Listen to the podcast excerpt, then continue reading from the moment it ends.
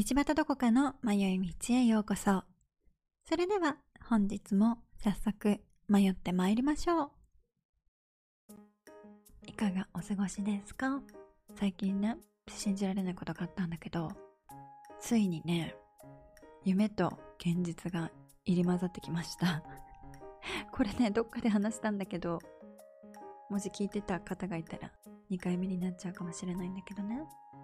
この間さ、ご飯を炊いたの。でね、絶対にお米炊いたの。で、あ、もうそろそろ炊けたかなって見に行ったら、炊けてなかったの。でも私絶対に炊いたの。もうだって覚えてんだもん。あの感覚がさ、お米を研いで、洗ってさ、お水入れて、スイッチ押したの。絶対に押してるの。でもね、押してなかったの。押してなかったどころじゃないの。多分それ夢だったの。夢で米炊いてたの。起きてさ、朝起きて、あ、ご飯炊けたかなって見に行ったら炊けてなかったんだよね。恐ろしい。怖いよ。えー、って。嘘でしょって。米誰か私の米盗んだかなって思ったんだけど。いや、盗んでないんだよね。でも私絶対炊いた。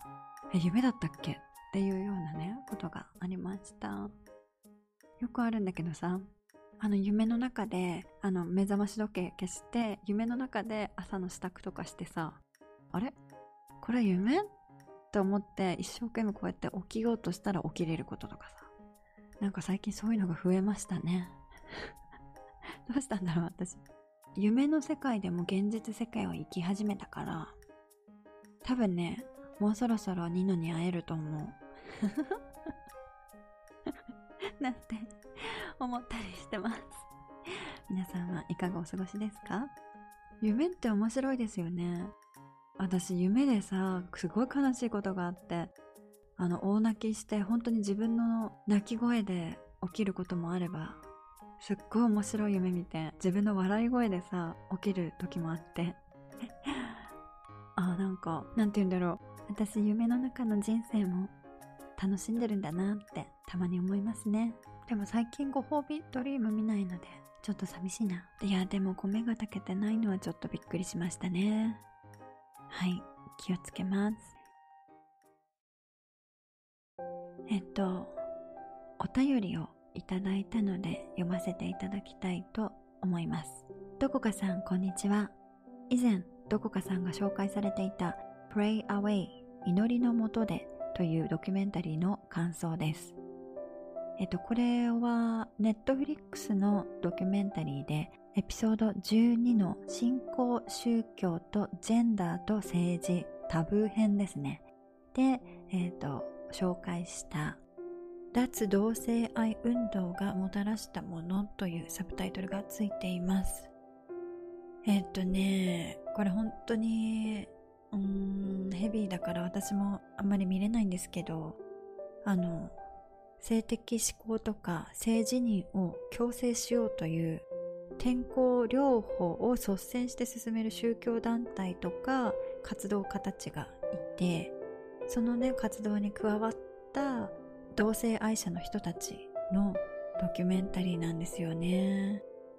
政治とかメディア、学者とかももう巻き込みながら後天治療としてやっていったんですけどそのね信仰の裏に隠された実態っていうのはかなり、うん、考えさせられるものがあってその当事者たちは救われているとか活動団体は救っているって思っていたんですけど実際は傷ついていく人たちで溢れ返っていったっていうお話ですね。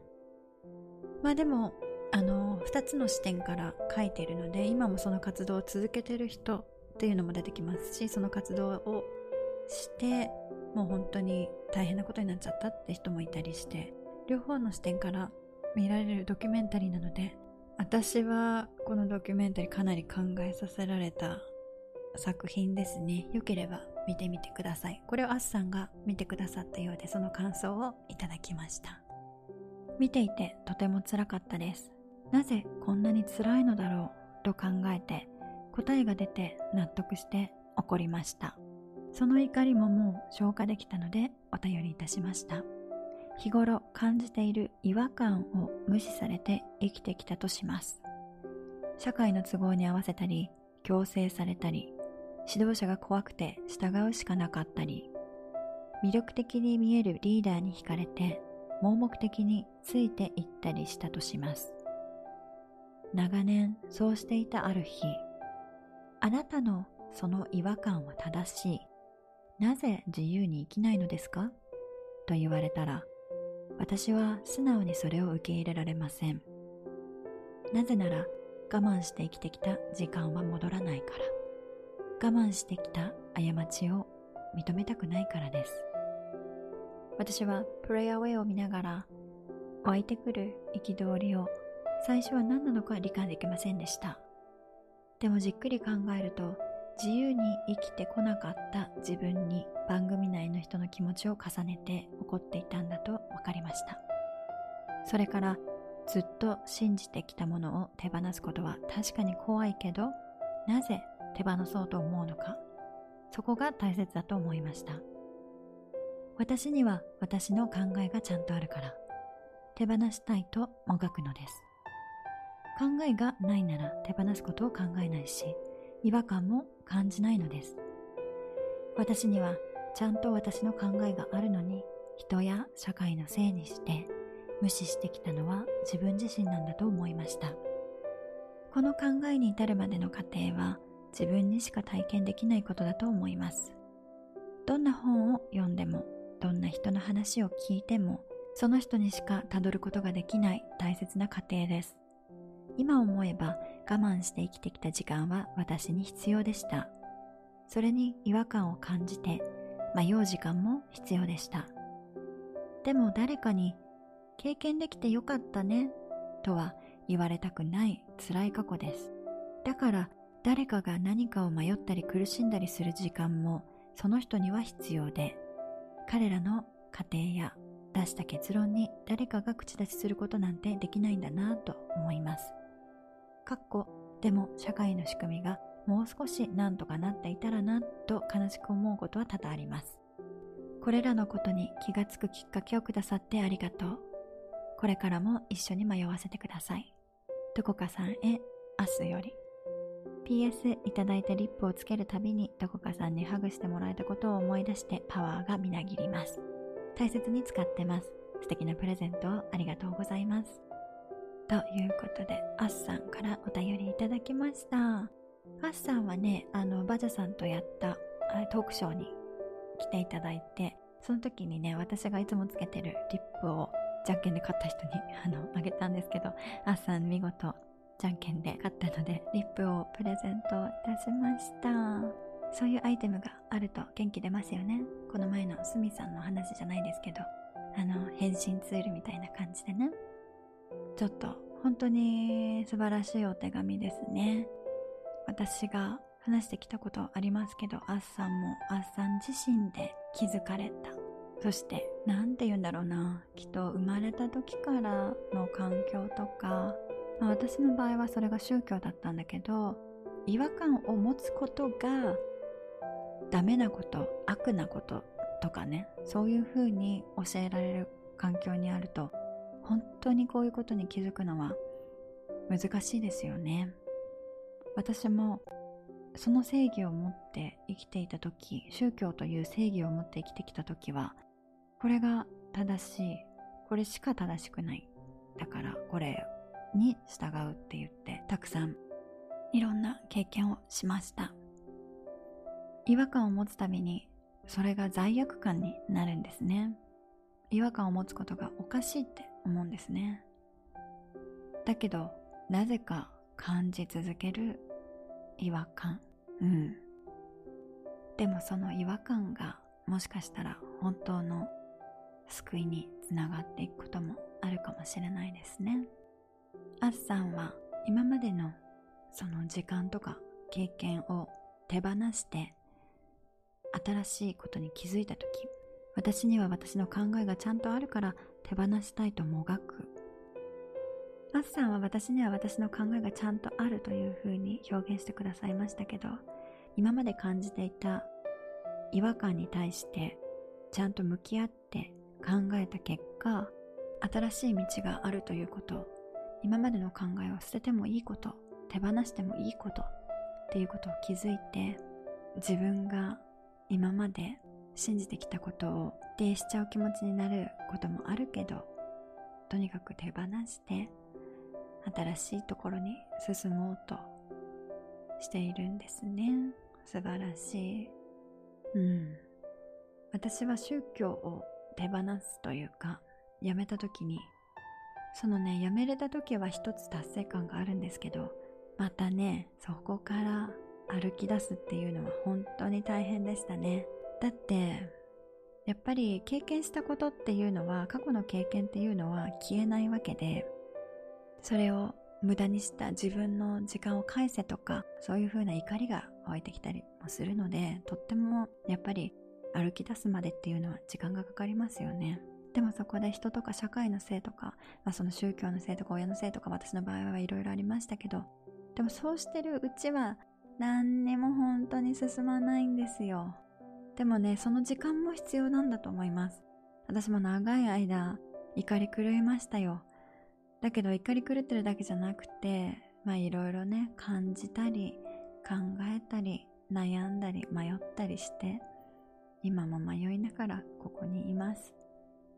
もちろん過去にも過去は変えられないんだけどね。でもわかりますね。そんな経験できてよかったねって人には言われたくないですよね。し安易にそんなことは言えませんよね。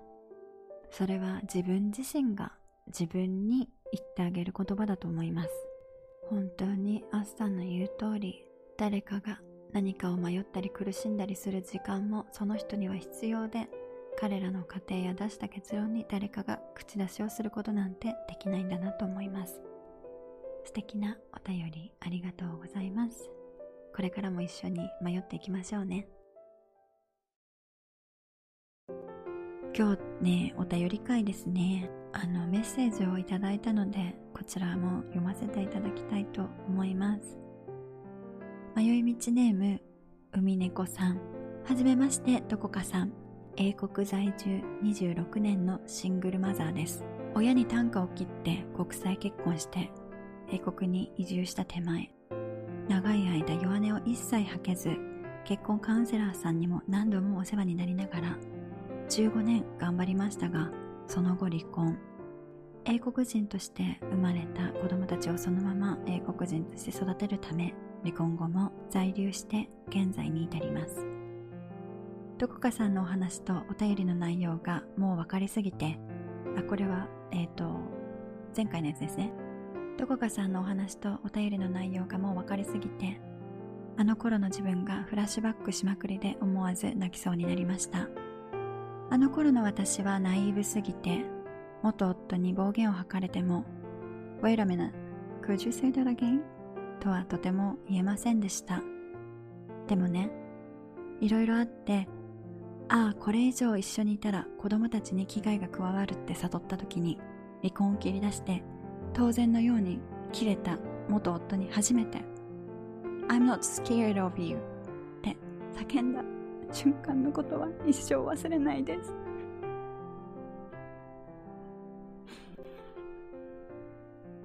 あの瞬間自分の人生変わったって思いました。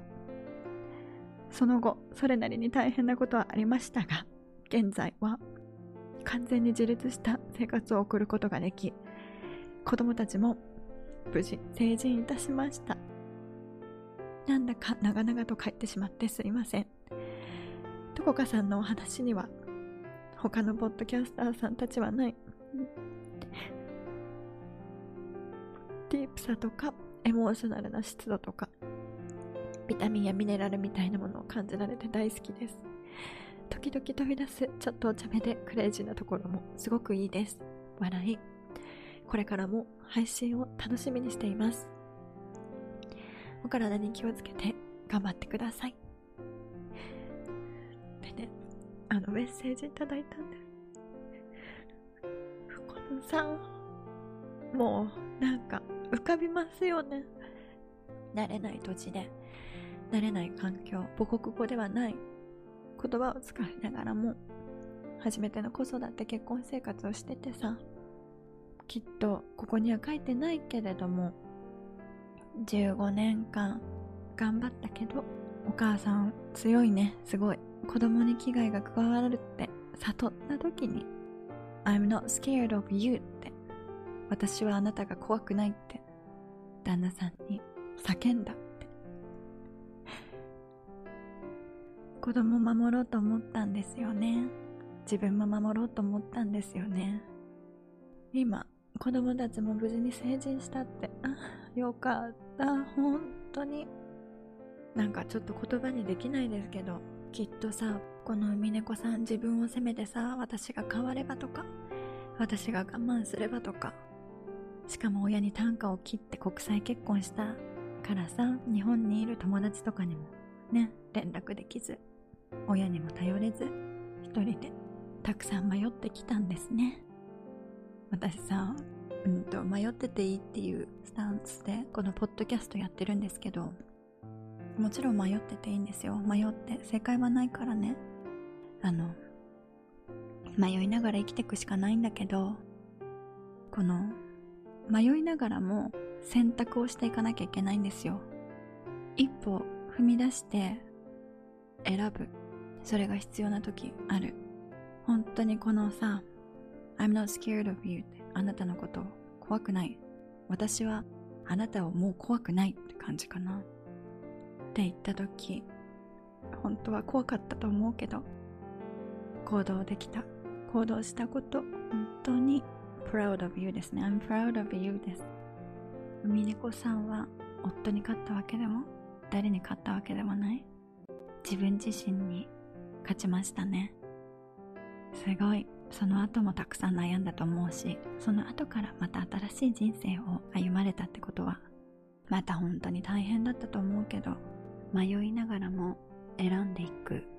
その選びが結果うまくいかなかったとしてもまた他の選びをすればいいのでいつでもいつまでも迷いながらも選んで進めたらいいですね。このお手紙読んでてね今までもらったお便りのことを思い出しました。それぞれこういろんなことを乗り越えてきてこの配信を聞いてくださってるんだなって思うとなんかいろんなことが込み上げてきますね。海猫さんを本当に私は心から表彰したいと思います。何様って感じですけどもう本当に自分を自分で褒めてあげてくださいね。迷うことも選ぶことも私にしかできない。私は私を選びました。ってことよね。うん。海猫さんは海猫さんの生き方を選んだ。素晴らしい。きっとこれからも迷うことあると思いますけど。よければ私と一緒に迷っていきましょうね。本当に素敵なメッセージありがとうございました。本日もお聴きくださりありがとうございます。道端どこかの迷い道は Twitter、Instagram をやっています。ハッシュタグどこ道または道端どこかの迷い道でご感想などつぶやいてくださいね。お便りも募集しております。概要欄の URL からぜひお寄せください。それではまた来週の火曜日。この時間にお会いいたしましょう。Goodbye